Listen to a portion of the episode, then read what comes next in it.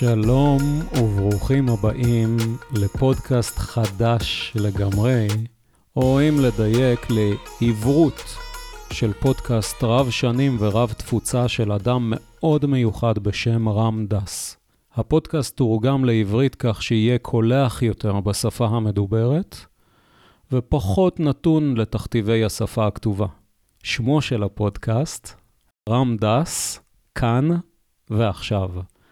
הפודקאסט תורגם באישור של Love Serve Remember Foundation. ומי שירצה להקשיב לרם דס בקולו המקורי באנגלית, קישור לפודקאסט יופיע בתיאור של הפרק הזה. זהו מפעל גדול ומרשים ויש עוד מאות פרקים לתרגם. אשמח מאוד אם תרצו לתרום כמה שנראה לכם מנדיבות הלב שלכם למפעל הזה על מנת לתמוך בו ועל מנת שימשיך להתקיים ותרגום הפרקים וההפצה שלהם ימשיכו לקרות. שמי נדב אטיאס, אני מאמן להתפתחות, מתמחה במערכות יחסים ועבודה עם דפוסים לא מודעים. תרגמתי שלושה מספריו של דוקטור ג'ו דיספנזה לעברית, ואני מנהל את הקהילה הישראלית.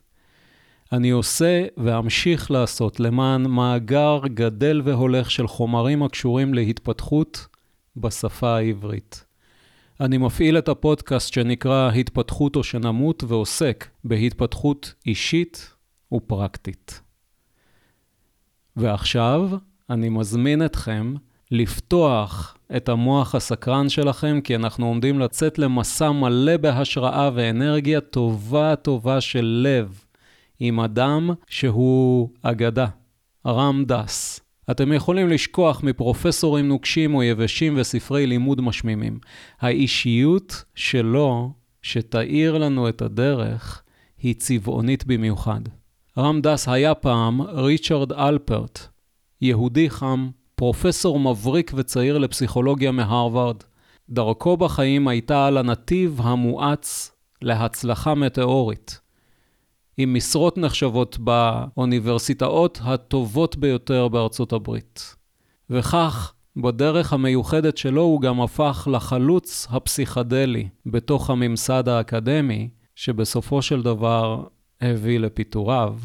רם דס מצא את עצמו מתנשא, ובעצם מנסה כל סם אפשרי, על מנת לחקור עוד את גבולות התודעה. משם חל מהפך בחייו פעם נוספת, והוא הפך להיות מתרגל יוגי אדוק, העושה דרכו אל ההתעוררות.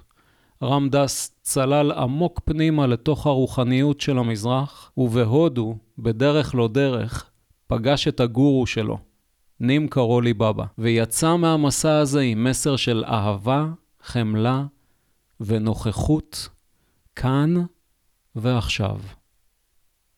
הפודקאסט הזה הוא שער המזמין אתכם לחוויות יוצאות דופן ומרחיבות לב של רם דס. נצלול לחייו הפרועים, לתורות העמוקות, ואני בטוח שעל הדרך נלמד דבר או שניים על עצמנו. רק זכרו לפתוח את הראש שלכם לקראת המסע, שלא תשכחו כל כך מהר. שתהיה לכם האזנה ערבה. פרק 1 פגישה ראשונה לאווזי הבר אין כוונה להטיל את השתקפותם, ולמים אין את התודעה לקלוט את בבואתם. זו הייתה ההודעה הראשונה שקיבלתי מעוגיית המזל הראשונה שפתחתי כשחזרתי מהודו. וזה נראה כמו חוזה הולם לפגישות האלה כאן בינינו. ואולי ההשלכות המלאות של החוזה הזה יתבהרו ככל שיימשך אחר הצהריים הזה. מה שאני רוצה לעשות זה להציג לכם מודל. והמודל הספציפי הזה הוא ניסיון החיים שלי. וזה באמת כל מה שיש לי להציע לכם, מניסיוני האישי. ואני רוצה להבהיר את הסיבה שאני עושה זאת. זאת לא הציפייה שלי או התקווה שלי שמישהו מכם בהכרח יעבור את המסע הספציפי הזה שאני עברתי, שאני בחרתי לי. אני לא מסרסר או משדל לטובתה של האשטנגה יוגה. אולם אנחנו במערב מתמודדים עם בעיה מאוד מעניינת.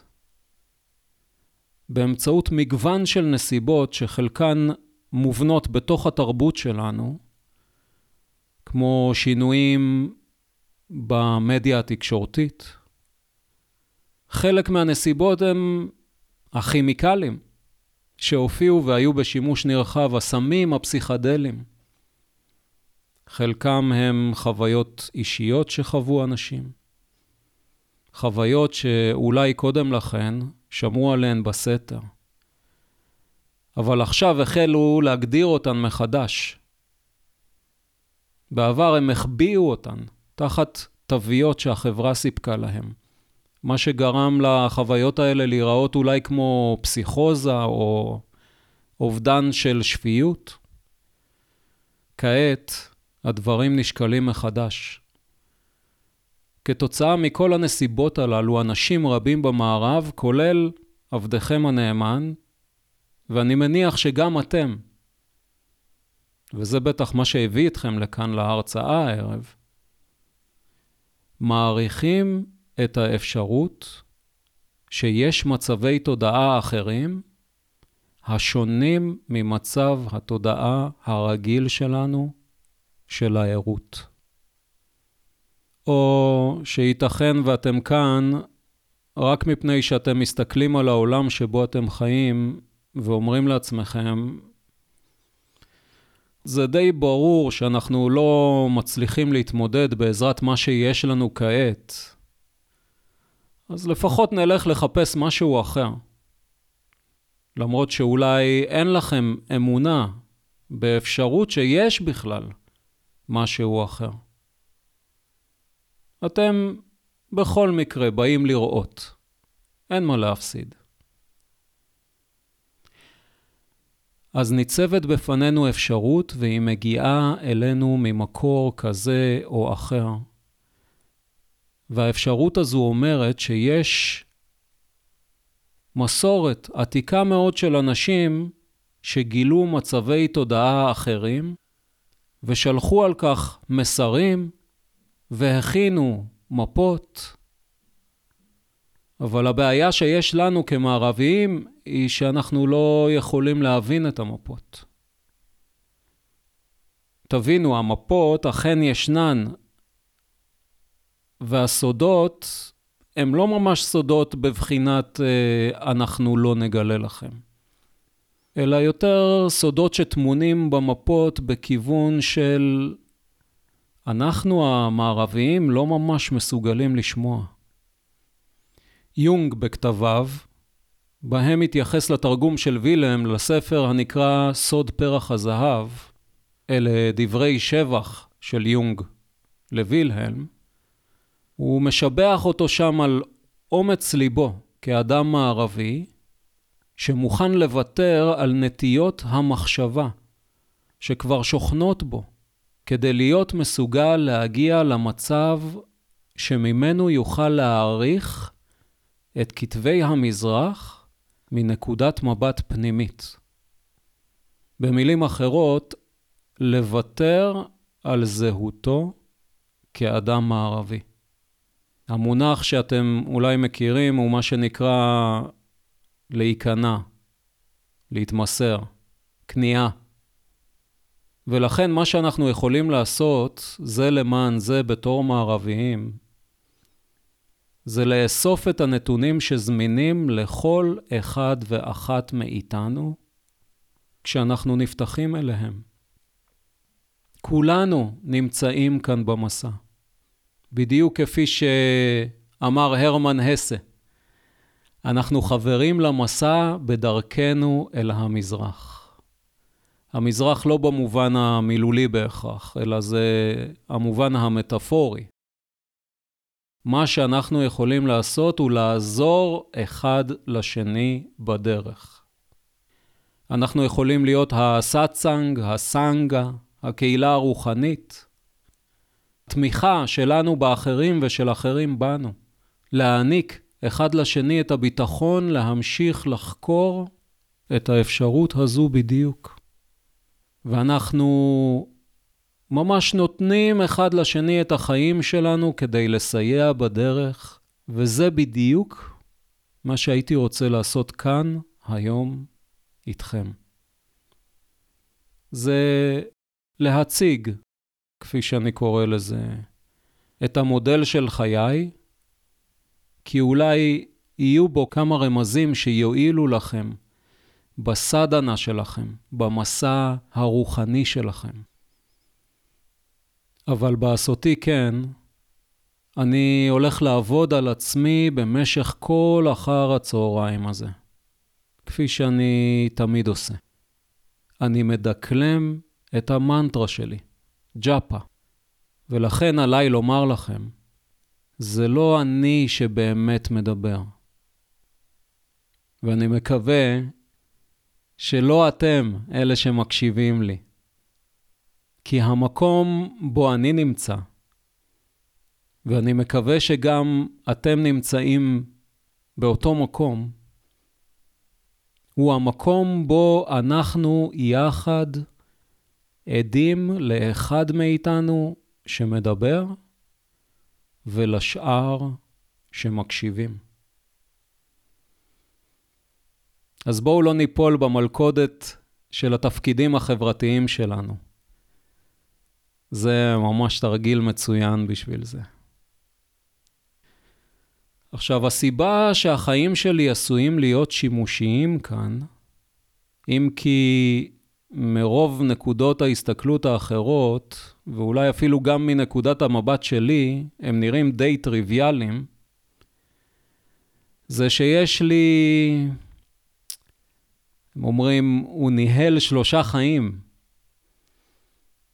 יש לי שלושה פרקים בחיים, שכל אחד מהם הוביל באופן די טבעי אל הפרק הבא, למרות שבאותו זמן זה לא היה נראה כל כך טבעי. הפרק הראשון היה של היותי חוקר חברתי. השני היה זה של חוקר בקהילה הפסיכדלית. והשלישי הוא זה של תלמיד אשטנגה יוגה.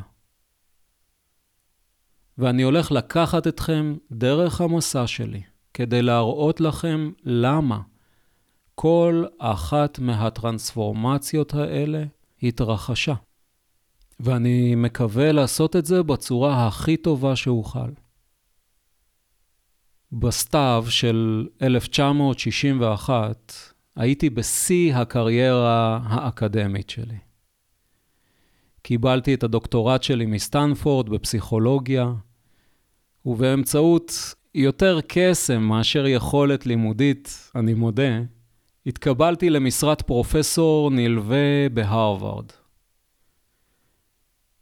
והיו עוד מספר מענקי מחקר ותפקיד כמטפל בשירות הבריאות, ובאותו זמן היה לי חוזה מחקר בייל וחוזה מחקר בסטנפורד, ובזמן שהייתי בחופשה מהרווארד לימדתי באוניברסיטת ברקלי שבקליפורניה. אז היו באמתחתי ארבע אוניברסיטאות נחשבות. ובסולם האקדמי זה נקרא לטפס די מהר. הייתי בן 28 והייתי בין טיפוחים לכל מיני דברים. אתם מבינים? הייתי לגמרי בדרך למעלה. עכשיו, כתוצאה מעבודה של 70 שעות בשבוע, צברתי הרבה מאוד כסף. והשתמשתי בכסף הזה כדי לחיות כקוסמופוליט, או כרווק במסיבות האלה שלי. הייתה לי דירה מלאה בעתיקות, מרצדס בנץ, מטוס צסנה, אופנוע טריומף ורכב ספורט MG וסירת מפרש, ונסעתי לקריבים לצלילות חופשיות. אתם יודעים, כאלה חיים היו לי. עבדתי בלבנות לעצמי אימפריה. פשוט מאוד, זאת הדרך הטובה ביותר שאני יכול לתייג את עצמי. ובכן, יחד עם כל הדברים האלה, למרות שזה נראה מאוד טוב, לפחות על הנייר, משהו היה שם לא בסדר. ככה הרגשתי בתוכי. אני לא חושב שאני עדיין מסוגל לתייג את הדבר הזה. אני כנראה לא בדרגת החופש המספקת כדי להיות מסוגל לקבל איזה תובנה אובייקטיבית. כדי להיות מסוגל לתת שם למה שהיה שם, שלא חשתי שהוא נכון, אני יכול אולי אה, לתת לכם כמה רמזים לגבי התחושה הלא טובה הזו. אחת הבעיות הייתה שלימדתי את הקורסים המגניבים האלה בהרווארד. לימדתי פרויד, מוטיבציה אנושית, פיתוח אישיות, פסיכולוגיה קלינית. כל אותם תלמידים היו מגיעים ומבקשים את החוכמה שלי, רוצים להידבק בה. אבל הבעיה הייתה שידעתי שאני לא יודע. זאת אומרת, ידעתי כל מה שצריך לדעת כדי להיות פרופסור לפסיכולוגיה בהרווארד. אבל כשאנחנו יורדים לדקויות של מה כל זה קשור לחיים של בני אדם, ידעתי שכל זה פשוט לא מתחבר טוב. היו לי כל המשרות השונות האלה, הייתי חוקר שחקר את התפתחות הילד, וכך יכולתי לראות איך המשתנים שאיתם עבדנו לא ממש הצליחו לתת תמונה ברורה של מה בדיוק העניין עם הילד הזה. אחר כך הייתי מטפל, וכך וכך שעות בשבוע היה לי מישהו שישב בצידו השני של השולחן, והוא שיחק בחולה, ואני שיחקתי ברופא. והייתי יושב שם ועובר על רשימת התיאוריות שלי, באותו זמן הוא היה עובר על רשימת התסמינים שלו, ואנחנו היינו משווים רשימות, מחפשים התאמות. ואתם יודעים, זה לא היה מספיק, זה לא היה. זה פשוט לא התיישב. זה פשוט לא התיישב. זה היה כאילו לפסיכולוגיה הייתה סיבה טובה להיות במגננה כפי שהייתה. כי זה היה כאילו ה-behaviorism לא ממש הצליח לפצח את המשתנים המשמעותיים הקשורים בחוויה האנושית. והסתכלתי מסביב, והסתכלתי על הקולגות שלי, הקולגות הפסיכולוגיים והפסיכיאטרים שלי, ונראה היה שהם נוירוטים לא פחות מכל אחד אחר בסביבה. והם היו באים והם היו פסיכולוגים מתשע עד חמש, ואז הם היו הולכים הביתה, ונראה שהם היו פחות או יותר תקועים בחיי הנישואים שלהם. הילדים שלהם נראו בעלי נטייה להרס בדיוק כמו ילדיהם של אחרים. נראה שהם הפגינו את אותם דפוסי אישיות בדיוק כמו אנשים אחרים. וזו נראתה שאלה הוגנת, שאם כל התיאוריות הללו היו כל כך טובות, והאנשים האלה היו המאסטרים בתיאוריות הללו, מדוע לא בא הדבר לידי ביטוי בהתנהגות האנושית הפרטית שלהם? אני באמת באמת ניסיתי. עברתי חמש שנים של פסיכואנליזה. רוב האנשים מסתתרים מאחורי זה ואומרים, אמ, זה היה למטרות ניתוח דידקטי. כלומר, עשיתי את הפסיכואנליזה כדי שאוכל לעזור לאחרים. זה לטובת הלימודים שלי. אני לא עשיתי את זה. אני הלכתי כי הייתי נוירוטי, ושילמתי כי הייתי חולה ורציתי להחלים. כי ידעתי שאני לא מצליח לעשות את זה נכון בעולם. למרות שכל השבחים ונקודות הציון היו שם. אתם יודעים, בשורת הביו שלי היו כל הכותרות הנכונות. אבל בתום חמש שנים של פסיכואנליזה, היה ברור שמכיוון שידעתי הרבה על פרויד, ויכולתי להמשיך ולהצביע בפני המטפל שלי על המקומות בהם הוא טועה בפרשנויות, על סמך איזה נייר משנת 1906 או משהו כזה. הבנתי שהמגננות שלי היו חזקות לפחות כמו הכלים שעמדו לרשותו של המטפל. זה הכל. זה כל מה שהוכיחו לי בערך 25 אלף דולרים. אני מקווה שאלה מכם המושקעים במשרות המקצועיות המסוימות הללו, מבינים שאני כנראה המשכתי להגיב בסך הכל באמצעות ההעברה השלילית שלי. מה לגבי שאר הדברים בחיי? אם ניקח לרגע את האופנוע, מיד כשקניתי אותו, אהבתי לטפס איתו על גבעות, ולעשות מרוצי טיפוס גבעות וכל מיני דברים כאלה. ואהבתי להפליג איתו אל תוך הלילה כשהמנוע שואג בגבעות של קליפורניה במהירות 150 קמ"ש. בחורה צמודה לי לגב והרוח החזקה נושבת ואנחנו מחזיקים חזק חזק. והיה בזה ריגוש. זה היה משהו מאוד מרומם, והיה שם רגע. היה רגע שבו פשוט הרגשתי טוב מבפנים.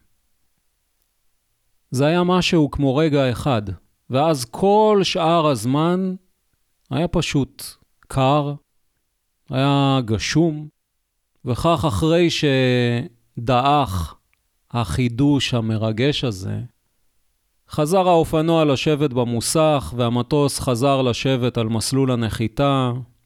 אתם יודעים, כי לאחר זמן מה, כל אחד מהדברים האלה, האפשרויות שכל אחד מכלי התחבורה האלה ייתן לי את הדבר שחיפשתי בתוכי, כבר מוצו, והן היו סופיות, ויכולתי לגמרי להבין מה היו המגבלות שלהן.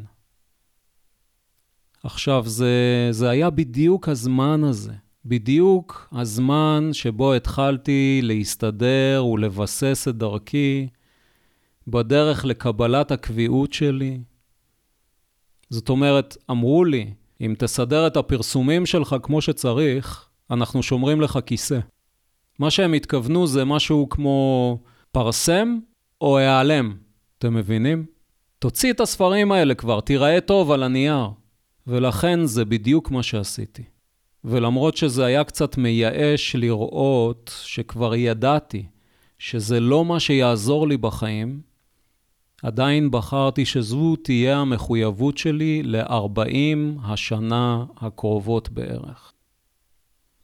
עכשיו, היה לי משרד פינתי גדול בהרווארד, עם שתי מזכירות וכ-40 עוזרי מחקר, וכפי שאמרתי, הייתי עסוק בבניית אימפריה. בהמשך המסדרון, במשרד קטן כמו ארון בגדים, ישב איזה בחור שבדיוק חזר מאיטליה. שם הוא רכב על האופניים שלו ברחבי איטליה. מצא אותו ראש המחלקה שלנו והביא אותו לאוניברסיטה בתור הכוכב העולה החדש במחלקה. שמו היה טימותי לירי. והוא היה אירי, מגניב וכיפי, חובב שתייה. ואנחנו היינו שנינו רווקים, וכך התחלנו לחלוק ערבים משותפים. ו... הוא סיפר שהוא נוסע למקסיקו בקיץ, ואני אמרתי לו שאני רוצה לבוא. היינו צריכים לטוס, לעשות טיול דרך החלק הצפוני של דרום אמריקה במטוס קטן, ואני אמרתי לו שאני מטיס מטוסים. מה שלא היה בדיוק נכון, היה לי בזמנו רק רישיון של תלמיד טיסה. אז הוא אמר לי, מעולה, בוא ניפגש בקוורנבקה בתאריך מסוים ומשם נטוס. אז בשקט בשקט הלכתי והוצאתי את רישיון הטיס שלי. ואז, כמובן, אף אחד לא שמח עליי כדי לתת לי מטוס והייתי צריך לקנות אחד. למעשה זה הבנק שקנה אותו. וכך יצאתי לדרך עם רישיון בן יומו למסע מסמר שיער. האמינו לי, זה היה מסמר שיער. טסתי מעל להרים למרכז מקסיקו. ובכן, בדיוק כשהגעתי לשם, טים חווה חוויה ובה הוא נטל את הפטריות המקודשות של מקסיקו. אותנו קיבל מאישה המכונה חואנה המשוגעת. שמאנית, שם למעלה בערים, אחת כזו ששמה לך פטריה אחת ביד על כל שתיים שהיא שמה בפה שלה. ושמעתי הרבה סיפורים על מה שקרה לו בחוויה הזו. כבר לא נותרו יותר פטריות בסביבה ואנחנו לא יצאנו לטיול שלנו ברחבי דרום אמריקה. נשארנו לבלות רק בטפוצלן שבקוארנבקה, ואז טסנו בחזרה לארצות הברית יחד עם הבן שלו ועם איגואנה. ואני חזרתי לברקלי, אז לא יכולתי לעשות יותר שום דבר בעניין הזה. הוא חזר להרווארד כדי להתחיל לחקור את הכימיקלים האלה, כי לפי מה שהוא סיפר, הוא למד מהחוויה הבודדת הזו הרבה יותר ממה שלמד בכל שנותיו כפסיכולוג. אז כשחזרתי להרווארד באביב, הייתי ממש להוט לחוות את החוויה הזו. והוא הצליח לשים יד על החומר הסינתטי של הפטריות האלה, שנקרא פסילוסיבין. וככה, בשישה במרץ בשנת 1961, בלילה של סופת השלגים הגדולה ביותר של השנה, הייתי בבית הוריי שהיה רחוק מרחק שני רחובות בערך מביתו הגדול של טים. הייתי אצלם בביקור והחלטתי לפלס דרכי בשלג לעבר הבית של טים כדי להידלק. וזה מה שעשינו במטבח עם אסופה מגוונת של אנשים. לא הטיפוסים האסופים והמאופקים שאתם מכירים. לחלק הראשון של החוויה התלווה איזה עניין בלתי צפוי. אמ, הכלב של הבן של טים יצא לרוץ בשלג ואז נכנס פנימה. ואתם יודעים, במוח שלנו באותו רגע הייתה חסרה התפיסה של הזמן. זה היה נראה כאילו הכלב משווע לאוויר, ומתנשם ומתנשף זמן ארוך מדי. ואנחנו היינו בטוחים שהוא עומד למות. בשלב הזה, השעה הייתה כבר חצות הלילה במוצאי שבת, וסופת שלגים השתוללה בחוץ, אנחנו דמיינו את עצמנו נושאים את הכלב הזה לווטרינר במרחק של שישה וחצי קילומטרים משם, כשאפילו לא היינו בטוחים שהכלב עומד למות. אולי זה רק היינו אנחנו, עם הדמיון שלנו? אז קראנו לבן שלו שירד מקומה שנייה, רצינו לראות איך הוא יתנהג עם הכלב. אז הוא ירד, והכלב פשוט שיחק איתו, אז הנחנו שהכל בסדר. אחר כך הלכתי לחדר השני וישבתי לבדי בסלון, אחרי כל הקרקס הטרגי, קומי וההזוי הזה שהיה. ישבתי שם בחדר חצי חשוך. מהרחוב נכנס אור, שלג ירד, והמחזה היה מאוד מאוד יפה. ואני ישבתי שם בחושך, פתאום בצד השני של החדר ראיתי דמות שעמדה שם מולי. כשנשענתי לפנים להסתכל יותר מקרוב, הבנתי שהדמות הזו היא אני. היא הייתה לבושה בכובע וגלימה. זה היה ממש ממש מוזר. מה שראיתי בעצם הייתה הזהות של הפרופסור שבי. עומד שם בצידו האחר של החדר. מה שהייתם קוראים לו בפסיכולוגיה, מה שאני קראתי לו באותו זמן, חוויתי חוויה דיסוציאטיבית. אז התבוננתי על הזהות של הפרופסור הזה, ואמרתי, טוב, זה כבר לא אני יותר. זאת אומרת, אני הייתי כאן והוא היה שם. ואמרתי, טוב, נראה לי שאני לא באמת צריך אותו יותר. ושקעתי בחזרה בתוך המושב שלי ונרגעתי. וברגע שאמרתי שאני לא צריך אותו יותר, הדמות השתנתה והתחלפה. ושוב נשענתי לפנים, והנה שוב אני הייתי שם. אלא שהפעם הייתי הצעיר הקוסמופוליטי. הזהות הקוסמופוליטית שלי ישבה שם מולי. טוב, אני מניח שאני יכול להסתדר גם בלעדיו. ושוב שקעתי במושבי. וכך ברצף חלפו לנגד עיניי כל הזהויות החברתיות שלי. מאהב, איש חכם, אדם אדיב, כל התפקידים החברתיים שלי, ועל כל אחד אמרתי, אוקיי, טוב, חבל לראות אותו הולך, אבל בסדר, הנה הוא הולך. ואז, ואז הופיעה הזהות של ריצ'רד אלפרט. עכשיו, אתם חייבים להבין, זה כבר היה עניין אחר לגמרי, כן? זה היה מי שלמדתי להיות בשלב מאוד מוקדם בחיים שלי. ובכלל לא הייתי בטוח מה יקרה אם אני אוותר עליו. בראש שלי עבר מה לעזאזל לקחתי. מה זה הסם הזה שנתן לי האיש המטורף הזה, טימותי לירי? הנה, זה באשמתו.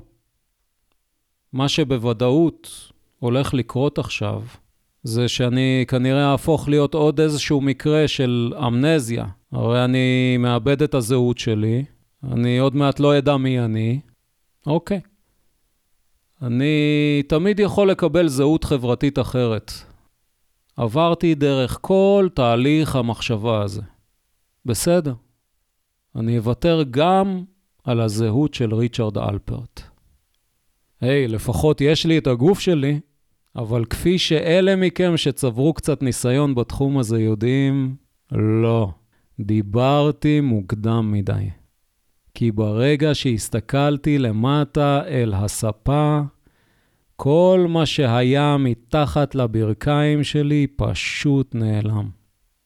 וכך המשכתי להתבונן, וככה לאט-לאט הכל נעלם עד שנשארה רק הספה שעליה ישבתי.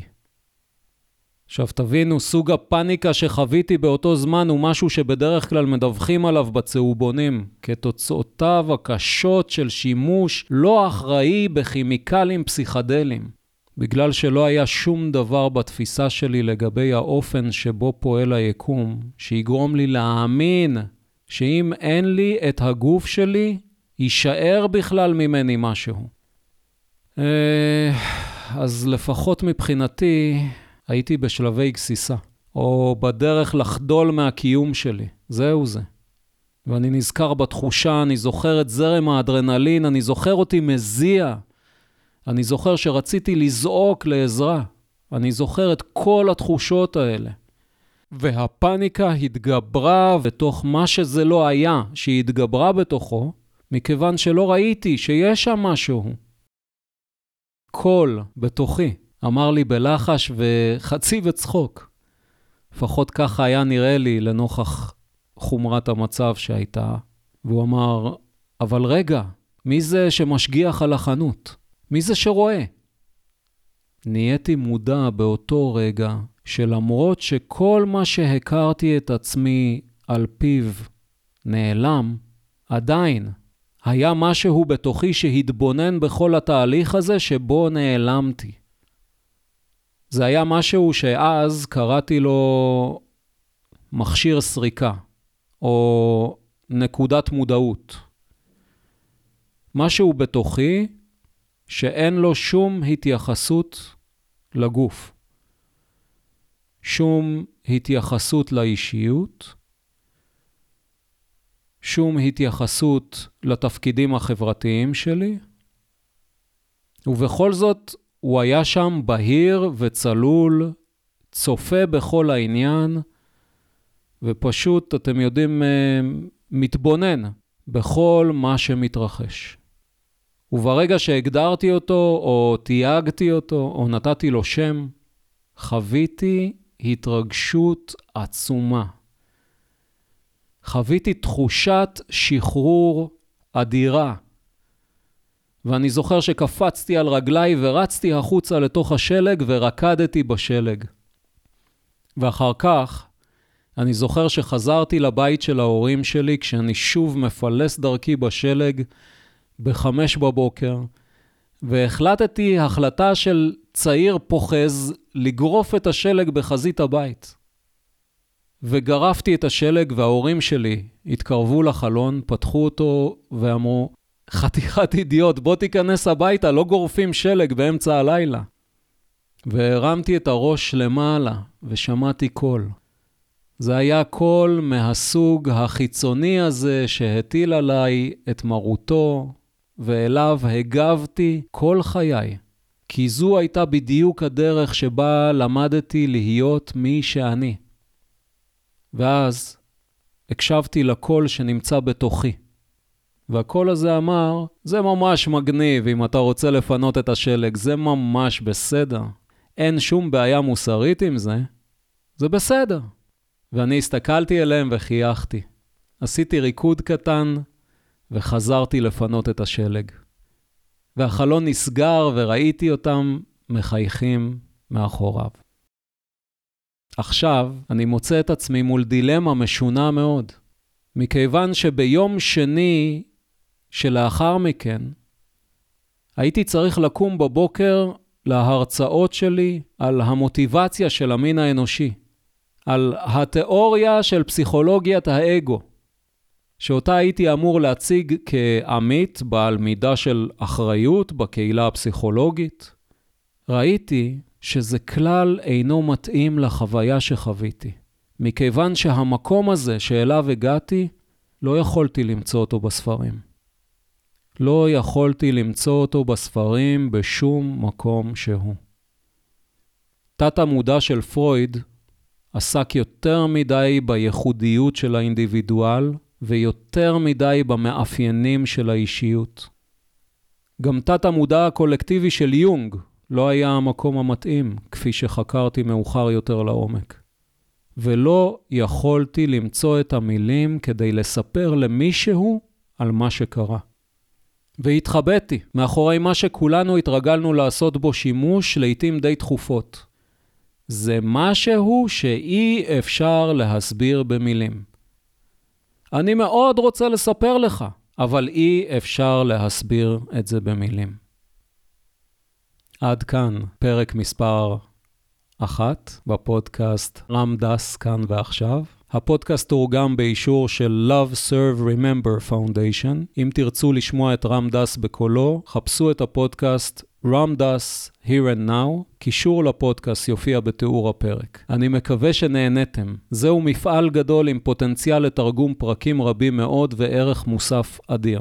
אני עושה את העבודה הזו באהבה גדולה, ואשמח אם תרצו לתרום ככל שיחפוץ לבכם על מנת לשמר את המפעל של התרגום וההנגשה בשפה העברית של דבריו היקרים כל כך של רם דס. קישור לתרומה ותמיכה בפודקאסט יופיע בתיאור הפרק אף הוא, ואני רוצה לומר לכם תודה מעומק הלב ונשתמע בפרק הבא.